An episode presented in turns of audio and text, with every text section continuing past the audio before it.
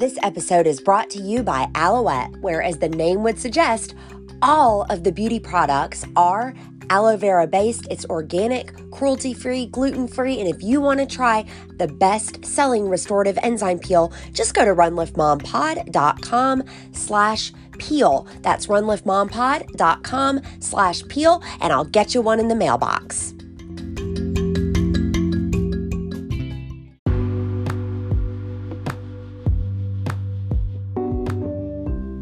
Welcome to the Run Lift Mom podcast, where we're talking about running, lifting, and momming, not necessarily in that order.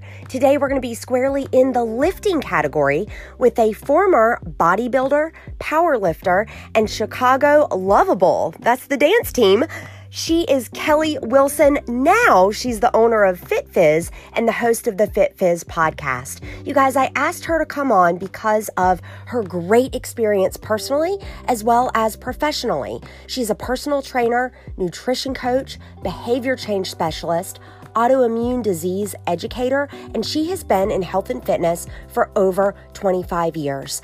I wanted Kelly to come on and talk about balance and mindset, and she knocked it out of the park. You guys, without further ado, here's Kelly Wilson from FitFizz.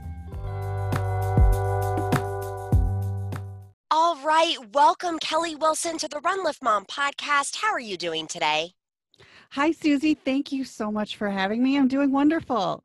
You know, this show is called Run Lift Mom. I've got a lot of fitness minded moms out there listening, but I will tell you, Kelly, I look, I'll run over lifting every single time, even though I know strength is is good for me. Uh-huh. You um I you know, I wanted you on this show specifically to talk about lifting, but your experience with being um, a weightlifting athlete. Okay, great. Um, I have so much to share, and I'm kind of the opposite as you. I prefer lifting so much more over running, uh, but I'm trying to be more open minded about it all because, as you know, I've been through quite a series of events and I learned a lot of things the hard way. Um, so I was always into fitness ever since college and um, you know was a group fitness instructor and personal trainer and I started out I was on dance teams and, um, and not always... just any dance team. Come on, you got to brag here. You got to brag here. Okay. What dance team were you on, Miss Kelly? Well, the one that people have probably heard of was for the Chicago Bulls. It's called the Chicago Luvabulls. So I got to dance at the home games for the Bulls. So cool. Okay, sorry, keep going. I just I, I'm jazzed about that. I think it's uh, so thanks. Cool. It was definitely the opportunity of a lifetime. It was, it's, it was special to me. Um, and yeah you know i did that and i you know at that time i was in my mid 20s and kind of you know just absorbing all the typical fitness magazines that were out there and um you know eventually i you know got kind of bored with that on my own and i somehow found a path. I had some friends who started doing bodybuilding competitions. I started training that way and i always loved being in the gym. It was always a stress relief for me. It was like my sacred time to just be inside my head and to uh, decompress from the workday and things like that. And, you know, I just started kind of going harder and harder at it in the gym. And then friends convinced me to compete in bodybuilding. And I competed in the bikini category, which is not a lot of muscle mass, but I thought, oh, this will be a good starting point. And I wanted to eventually keep competing in that. But I also had friends who were powerlifters and they were always trying to get me to powerlift. And I, I was a little bit intimidated by that. But I thought the strength was always really cool. I just thought it wasn't me because I was never an athlete. Um, I was always kind of, you know, prefer to just uh, do my own thing. But I realized, you know, I've got this opportunity right in front of me to train with these outstandingly strong, impressive power lifters at a gym that you know they're offering to like teach me how to do this the right way and since i wasn't an athlete in a typical sense in that like aggressive hard hitting kind of way you know dance is like a, a different side of things but i just i was like i think it was out of my comfort zone, but I went for it. And you know, for started... listeners that aren't familiar with powerlifting, I want you to keep going, Kelly, but I want to stop to just define for folks that aren't familiar with powerlifting. You were focused on basically three specific exercises, correct? Yes, it's focused on when you compete. It's a, a squat, bench press and deadlift. And it's not it doesn't have to do with how you look. It doesn't have to do with anything like that. It has to do with how strong you can be for one rep. So you went from one end of the spectrum right yeah. like bikini to yeah. totally the other like performance based totally. And you know it was it, it was kind of cool because i had encountered this side of fitness where all of a sudden they really did not care how you looked and it was really like eat eat eat eat more eat more eat more as opposed to like watch what you're eating you shouldn't have that. So I, it was very intriguing to me and that's part of what made me embrace it as well. It was the level of acceptance that i found and it mm. brought me a lot of body confidence as well. Um, i think you know it's probably no surprise to people that when you go down the path of bodybuilding is so focused on physique and that can be kind of damaging especially to women you know right um, it, it's a slippery slope now i've got listeners i'm sure people listening that maybe they're not competing in bikini or competing in powerlifting but there's still that um, you want to train for aesthetics, but then right. you also maybe want to train for performance. Um, yeah. Can you just can you speak to that kind of the dichotomy there? Sure. Um, you know, you can train for both, but the people who really excel they're usually training just for one of those things. And I think for something important to keep in mind, especially, you know, it's so easy to fall into social media and to start comparing yourself to other people. It's really important to keep in mind when you see people who are, they have these massive feats of strength or they have this body that is quote unquote ideal to some people. Um, you know, they really go to an extreme level and i think it's important to keep that in mind Thank you for pointing that out, Kelly. I really appreciate it. You know, you've been in health and fitness for 25 years now, and. I think mm-hmm. we all need to be reminded that when we see that lifestyle photo on Instagram of a woman who looks fantastic in her summer vacation body, mm-hmm. um, she she trained in a very specific way to get there. Mm-hmm. Yeah, most definitely. And I've I tell clients too when I know that they're starting to beat themselves up. You know, we all make our own sacrifices based on what our priorities are. And you might be admiring the way somebody looks, but they're also making different kinds of sacrifices. They might not be going to the movies and relaxing, and that's not always healthy. Right. Um, so it, it's important to keep that in mind when you are, you know, I think especially women, we tend to we see somebody and we think that's what I want to look like. That's the way I need to be. And it, there's just so many factors to take into account when we try to make certain things like that our goal. And right. I learned a lot of that stuff the hard way. Um, Talk to us a little. I want you, so I want to go back to your personal story. So you were mm. the bikini competitor and then you got into powerlifting. So suddenly you find yourself in this performance based sport. Mm-hmm. Talk to me mm-hmm. a little bit about your mindset and how that maybe got a little bit dangerous to be with those performance based goals. Okay. Um yeah, so I was training with a team, a lot of really really strong people, like people who have broken national and world records and they knew what they were doing.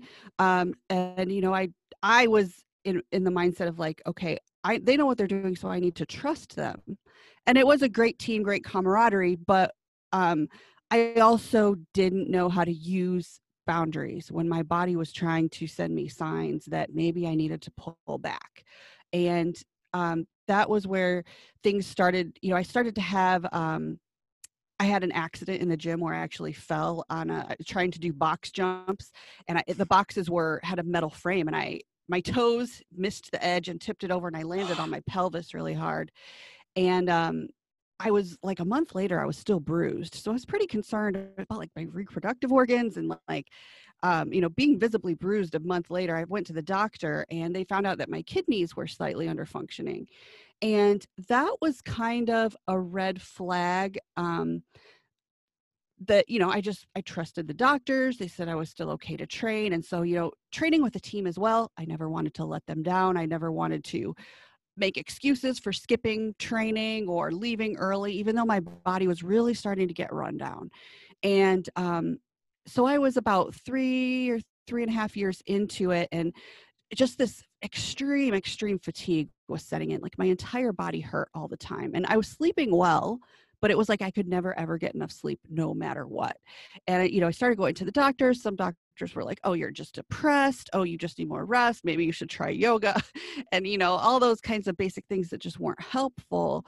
And um, I was also in a stressful job that I didn't like, but then I also lost my job. They made cuts. And so stress was really, really high. And well, let me back up a tiny bit. Um, about six months prior to losing my job, I was competing in a women's professional level powerlifting. So it was a huge honor. I was like, barely made the cut to p- compete at that level, but I wasn't not going to do it because I was so excited that I made it. And less than six months later, lost my job and all of these health issues the extreme fatigue had gotten worse and worse and um, my health just really took a nosedive so i was jobless i had no insurance i couldn't see doctors because i lost my job and um you know i'm single so i don't have financial help or i you know i didn't have like the emotional support really. My i have family but you know they they live uh, you know we don't live together and they have their own lives and it was just everything it felt like my entire world was crashing down and so from that time that i competed the women's pro level meet to six months later i could barely pull myself into the shower to shower without needing to rest. And my so my strength had gone from that level of competition to like i could barely hold my own body up um, and i was in so much pain. Every day was just scary and dark and painful and you know trying to find a job and like going on job interviews trying to pretend like I was okay but I really wasn't and I just didn't know what was going on and at the time I was getting my nutrition certification as well. I had just started that when I lost my job because I knew I wanted I a graphic designer so I knew I wanted to make this career shift so I was like I'm definitely going to finish this nutrition certification and thanks to that I stumbled upon information that things started making more sense with my health. So mm. without a doctor, I was self treating and, you know, I started realizing, oh, I have these food sensitivities. And when I subtract certain foods, I start to feel better. And I started finding natural supplements that helped me at least feel like my day was somewhat manageable. Um, but it, there was about 18 months where I was just I, I consider myself non-functional like i i could i was only productive for maybe at the most three or four hours a day. Um, and the rest, I was just, my body was just screaming out that it needed something. And in hindsight, I really realized that a lot of that was a stress response because I didn't know how to slow down and take care of myself enough to where, you know, I was, I thought, no, I'm fine. You know, I lifted a couple days ago. I'll rest the next day. That's how it works.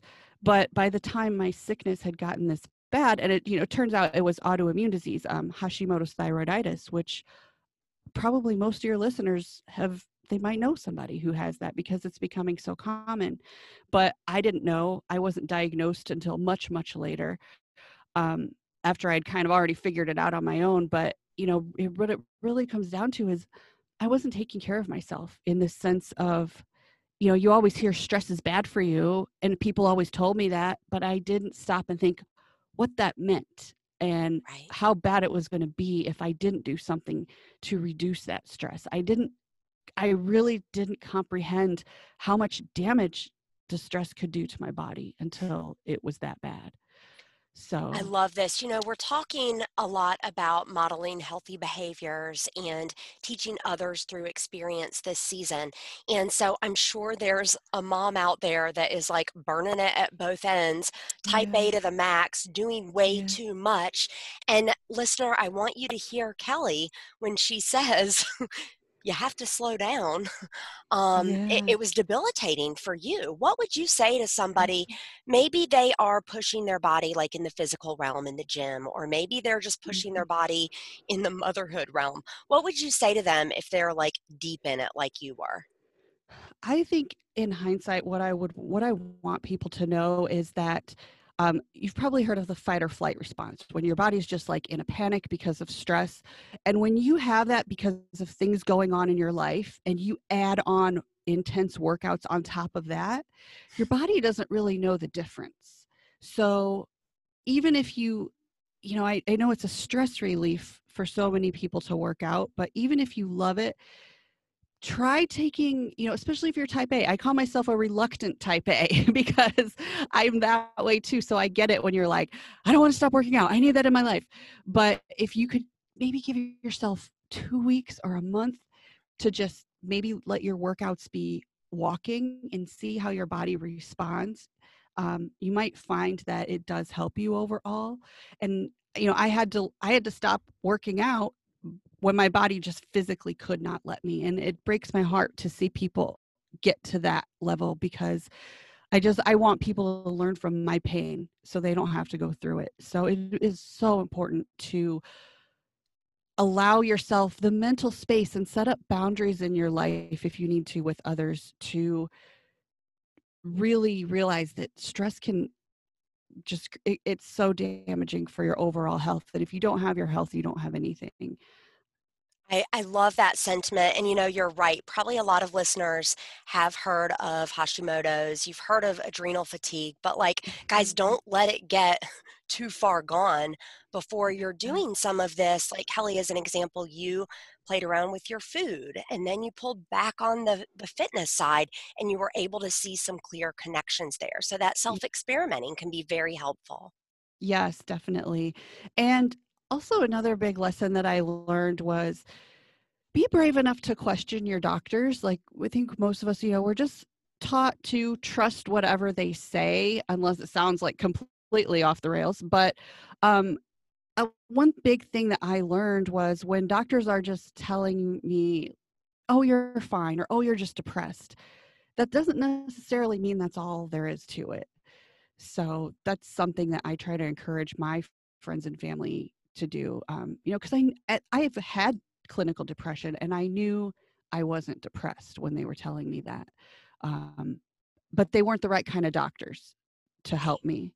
So um, i encourage people especially you know if you are type a you know how to take things take the bull by the horns and you know figure things out um, and to just be that's what i consider being proactive with your health is you know we hear self-care all the time but doing your best and i know it can be so hard when you're a mom and you're not sleeping and your kids need you more times a day than you could possibly count but uh, you know like i said if you're if you're working out intensely on top of that your body's to get to a point where it's kind of fighting back to because it's in such desperate need for relief and rest I, guys, if you want to go deeper about these types of health topics, um, Kelly, clearly, I mean, you're an industry veteran in terms of mm-hmm. health and fitness. You're also the host of the FitFizz podcast, which I'm going to link. Listener, depending on where you're listening, you're either going to click mm-hmm. details or swipe up. You're going to have a direct link to that. People can go deeper with you. Where else can we find you, Kelly? Yes. Um, well, my website is fitfizzstudio.com. And on social media, I'm FitFizz on all the platforms. It's F I T F I Z Z, all one word. It just comes from the idea of energy and effervescence and trying to have energy for life. So, um, and the FitFizz podcast, where I'm just on a mission to just share everything that I know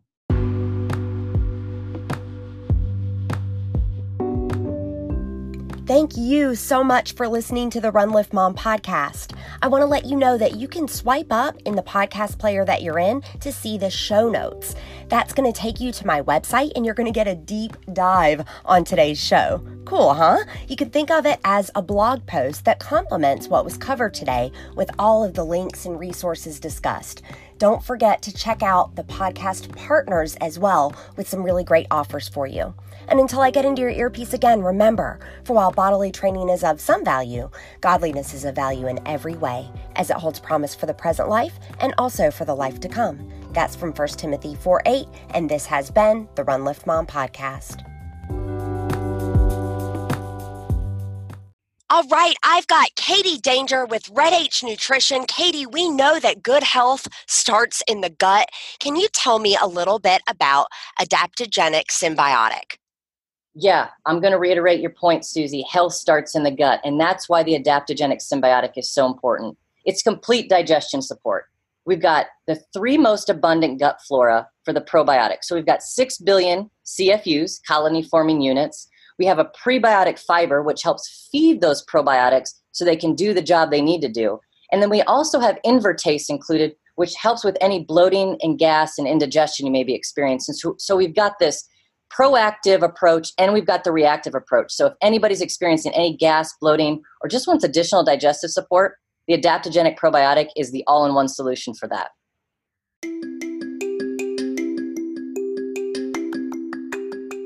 Are you tired of meal services that deliver directly to your door, but then cost you another hour to actually prepare it and get onto the table? If so, I think you're going to love my friends at Factor. They are a delivery service with fully prepared intake friendly, so keto, macro conscious, low carb, vegan, you name it. They have all of these things in a special menu prepared by dietitians, fresh, never frozen. This is amazing. If you're a busy working mom or you simply need a shortcut, I want you to look no further than Factor. You can go to runliftmompod.com slash factor. Again, that's runliftmompod.com slash factor and use Factor 2020 at checkout for 25 bucks off your first week.